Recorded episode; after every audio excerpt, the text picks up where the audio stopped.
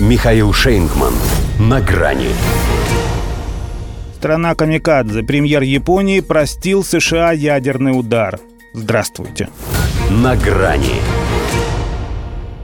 Никто не скажет, как бы в нынешних обстоятельствах повел себя Синдзо Абе, оставаясь он премьер-министром Японии.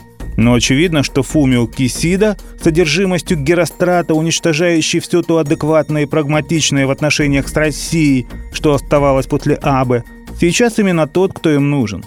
Не японцам, учитывая, что глубина падения его рейтинга бьет антирекорд за антирекордом, а американцам. И ладно бы просто лизоблюд, каких много. Но белому господину в Белом доме он охотно вылизывает то, что в приличном обществе даже называть мавитон. Занимался этим и в минувшую пятницу, завершая в Вашингтоне свое продолжительное турне по странам «семерки» на правах ее дежурного председателя.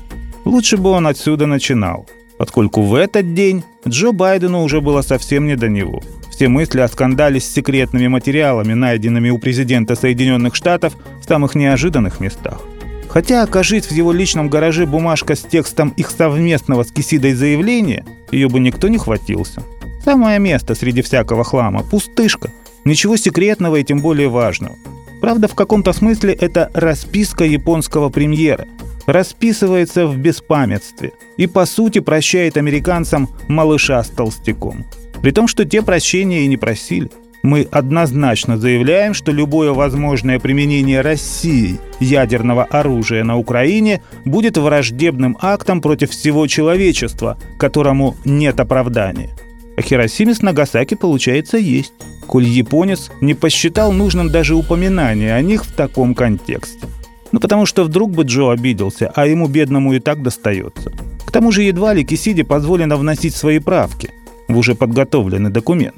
Да, но ему и без надобности. За то, что США прикрывает и поощряет его реваншизм, он им все готов простить. Это же с их благословения Япония откровенно милитаризируется, раздувает военный бюджет до исторического максимума, впервые после Второй мировой позволяет себе в случае чего наносить превентивные удары по вероятному противнику, строит базу для американской палубной авиации, допускает покупку американских же томагавков, заточенных, между прочим, и под ядерный заряд, превращает себя, иначе говоря, в страну камикадзе. Ну или по аналогии с одной Украиной в прокси-страну, что в принципе и в перспективе идентично. Сама-то, впрочем, она, видимо, считает себя непотопляемым авианосцем США. Только когда-то этот авианосец был на целые Курилы больше. Выходит, остался даже не с носом, а без него.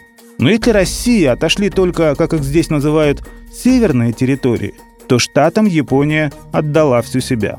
Потому и Кисида – это то, что нужно.